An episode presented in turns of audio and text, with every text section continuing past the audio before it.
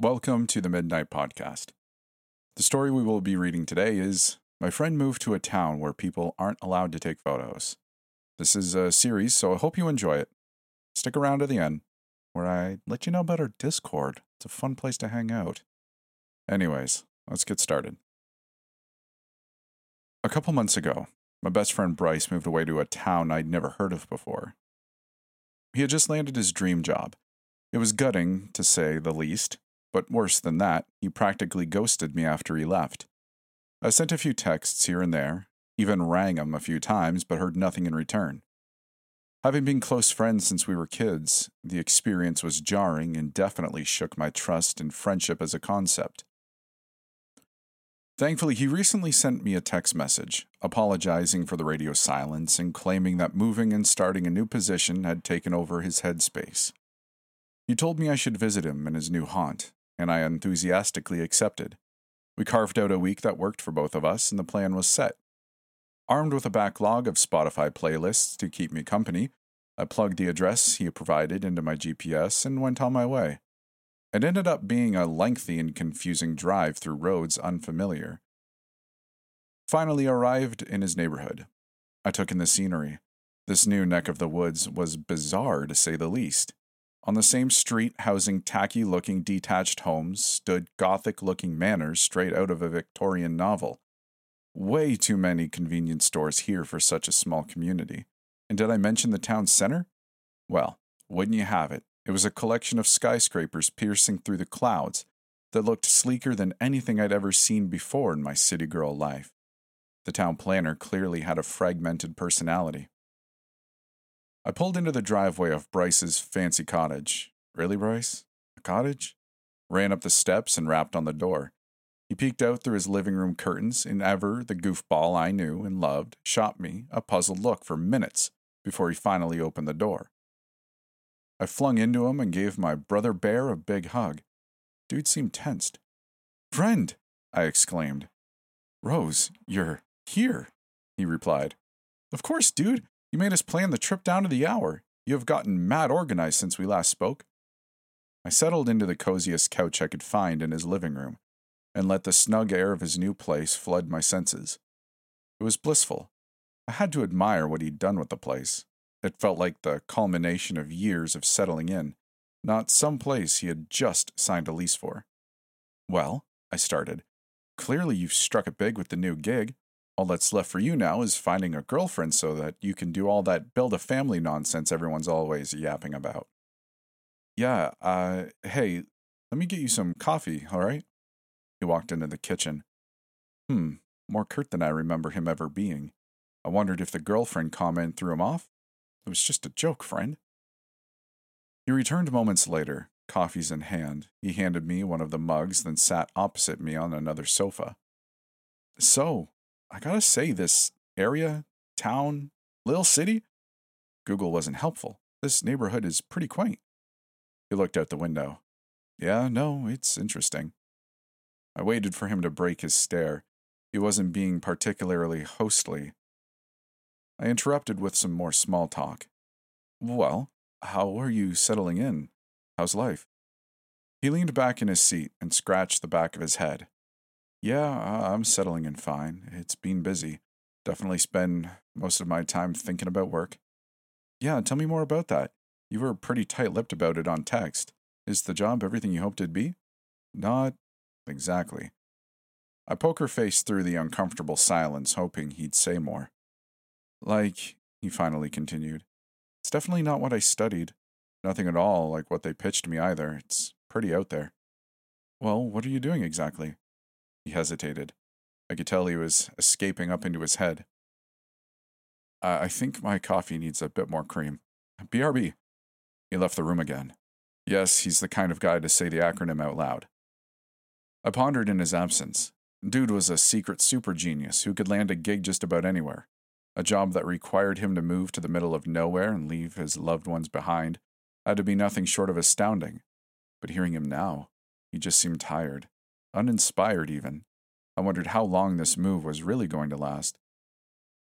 I stopped myself from ruminating further. This was too much honest reflection for what was supposed to be a vacation. A selfie was in order. I pulled out my phone, coffee in hand, and Bryce's welcoming abode in the background. I already had the caption for the Instagram story. Finally found him, you guys. I waited for him to round the corner. He emerged. I clicked. Snap. The light flashed to immortalize a pretty derpy looking me and Bryce, mug caught in mid fall, with his arm outstretched, violently screaming no. Paralyzed by his yell, I turned to clock the shattered mug and liquid coffee beans spilling onto his hardwood floor. Crap. I looked up at him. Sorry, what happened? Did I just. His attention turned from me to the front door. He ran to it, checked the lock, then pulled at the door as if to test its integrity. He did the same with the balcony door, muttering to himself along the way. I'm so stupid. Of course she was going to take a picture. Why would I be so careless? I should have known. I should have known. Hey, I walked up to him. It was just a selfie, Bry. I'm sorry if I caught you off guard. He took a deep breath, then spoke in a tone that was very unbecoming of the Bryce I knew. It's my fault. I'm the moron. You always take pictures. It's what you do. And what did I do? I left you alone. Twice. I screwed us. Sorry, but you're being incredibly rude right now. Explain yourself. A stern look. We're not supposed to take photos. I raised my eyebrows. Not supposed to take photos? Of what? Your house? Anything. Anything at all in the town. I became convinced this was all an elaborate bit he'd been planning in anticipation of my arrival. I chuckled accordingly. That sounds stupid. A touch of softness returned to his eyes. I was hoping I'd get a chance to ease you into the explanation. But screw it. There's no easy way to break this to you, is there? What on earth are you talking about? His glance returned to the living room window. He stared out for what felt like an eternity. I idled with him, secretly wondering if my friend had become a head case since I last saw him. He'd never shown signs of being particularly paranoid or volatile, but Maybe something had changed since the move. The sound of soft tapping against the window wasn't immediately obvious. When I finally noticed it, I saw a silhouette in the front yard below. Someone, or rather something, was outside, stretching and reaching to try to peer into our elevated living room window. Hide behind the sofa, said Bryce. Are you for real? Do it, now. The desperation in his voice was convincing.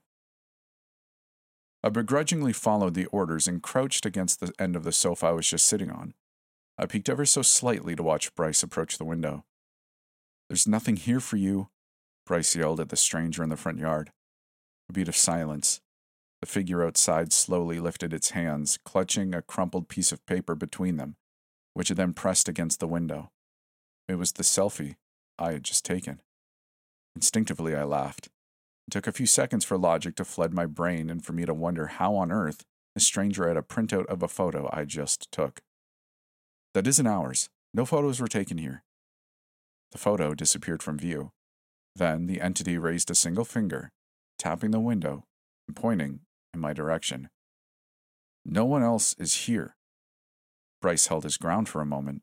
Then he closed the curtains.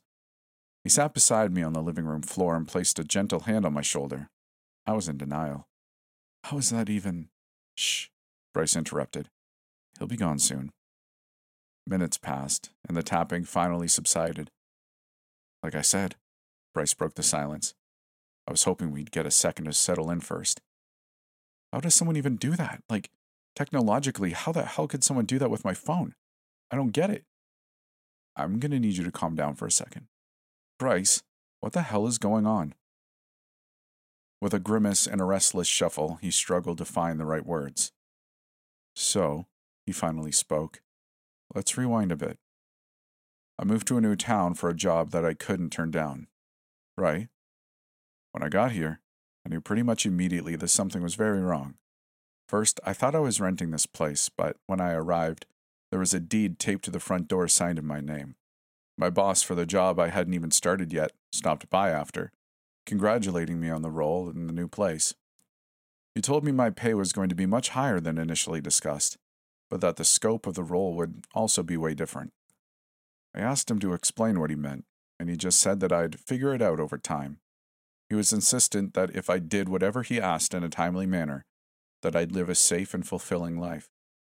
And so, for some strange reason, you then thought it'd be a great idea to text me to come here? No, no, no, no, no, no. I never texted you. I never texted anyone. I ignored everyone's calls, messages, everything. I didn't want anyone to get sucked up in this nonsense with me, but I guess it didn't matter anyways. Something reached out to you, pretending to be me, which means that something wants you here. I tensed up. So, I mean, we should get the hell out of here then, right? Why didn't you ever leave? Well, funny enough, I almost did, but then someone explained the ambulances to me. Ambulances? Yeah, they should be here soon. Bryce put a finger to his lips. The room went quiet for minutes until the distant roars of an ambulance reached our ears. Bryce got up and moved to the kitchen window.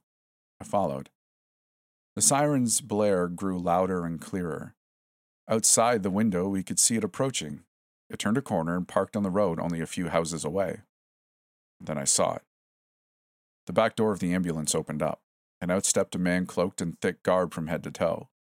He pulled a stretcher out the back door, then another, then another.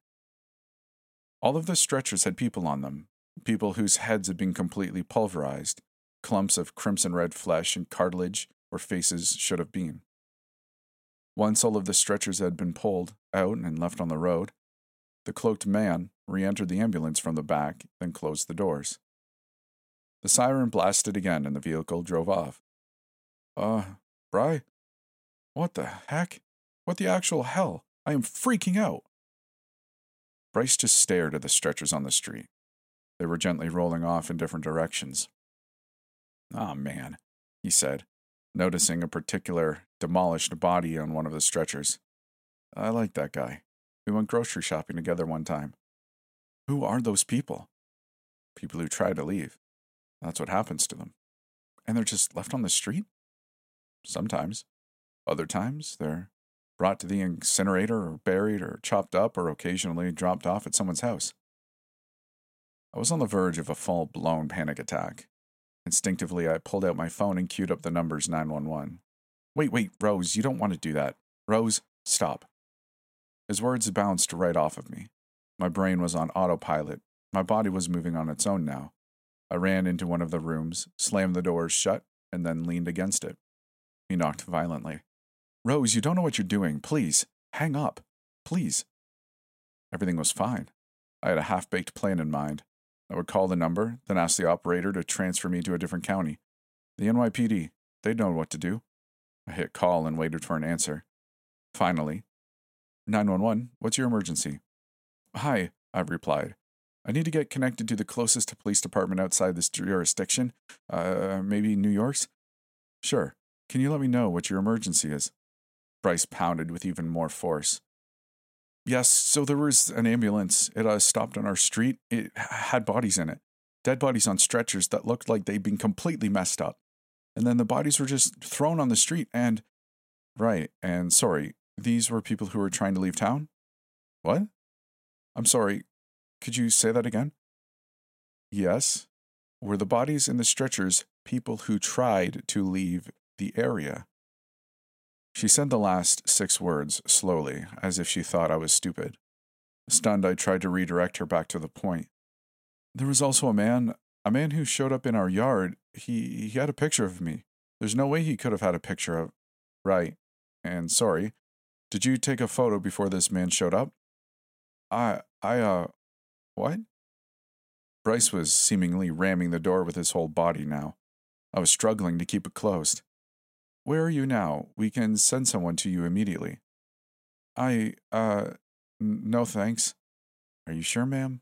I promise it'll be fun. Horrified, I hung up. I released my hold on the door and it burst open, sending me tumbling backwards onto the floor. Bryce entered, looming above me in anger. You didn't tell them where we were, did you? I desperately shook my head. No, no, I didn't. He hmm. sighed in relief, as if his whole body were exhaling with him. Thank God. He addressed me with disappointed dad intensity. You have to stop doing that, please. If they called someone to this place, you could have gotten us killed, or even worse. I've heard stories, man. The people in this neighborhood, they talk. I stopped myself from speculating on what worse meant. Where the hell are we, Bry? I asked. What the hell is this? I don't know. He wore exasperation on his face. I could tell he was at his own breaking point. I got up and gave him a hug, more for my sanity than anything else. As I held him, the sinking, skin crawling sensation of feeling trapped consumed me. I wanted to sob, but I just couldn't. We returned to the living room and tried our best to settle in again. I'm trying, he said, to piece together exactly what's going on here. I have some idea of the things we should avoid doing, but still, there are lots of question marks. Uh huh, I said nervously. I took a quick peek outside a spotted sign. Shaped like an arrow pointing to the left, it read, Exit this way, with a smiley face. Before I could ask more questions, I heard his phone vibrate. He checked it, then sighed. They have another job for me, he said. Another job? Yeah, a task I was hoping I could avoid for some time. Wish me luck. He went back to his room. When he emerged, he was wearing a cloak not too dissimilar to the one the ambulance driver was wearing. He left some time ago now. He gave me some clear directives before stepping out. Keep the doors locked until he's back, and try not to panic. I'll try not to overthink the second one. He also showed me a special hand signal that he'd use when he comes back. He told me that I should, under no circumstances, open the door until he flashes the gesture. It's a good thing he told me, because only an hour after he left, it felt like he had already returned. He's standing at the door now, softly knocking while wearing a wide smile on his face. He hasn't flashed the signal yet, so I'll probably hold on letting him in. Well, that's it for part one of this series. I really hope you enjoyed it. If you're on YouTube, consider liking the video, subscribing, you know, leaving a comment, whatever you feel. If you'd like to do more, though, uh, we do have a Patreon. Links will be in the description of the video, or if you're listening to this on a podcast, they will also be down wherever your version of a description is. But uh, there is a Patreon that you can join where we do early access of videos. So, huge shout out to my patrons and uh, YouTube members. There's also a Discord if you'd like to join. It's pretty low key, not a lot going on there, so feel free to join and you won't be too overwhelmed. So I hope you liked the video. And uh, I guess with all that said, we will see you in the next one.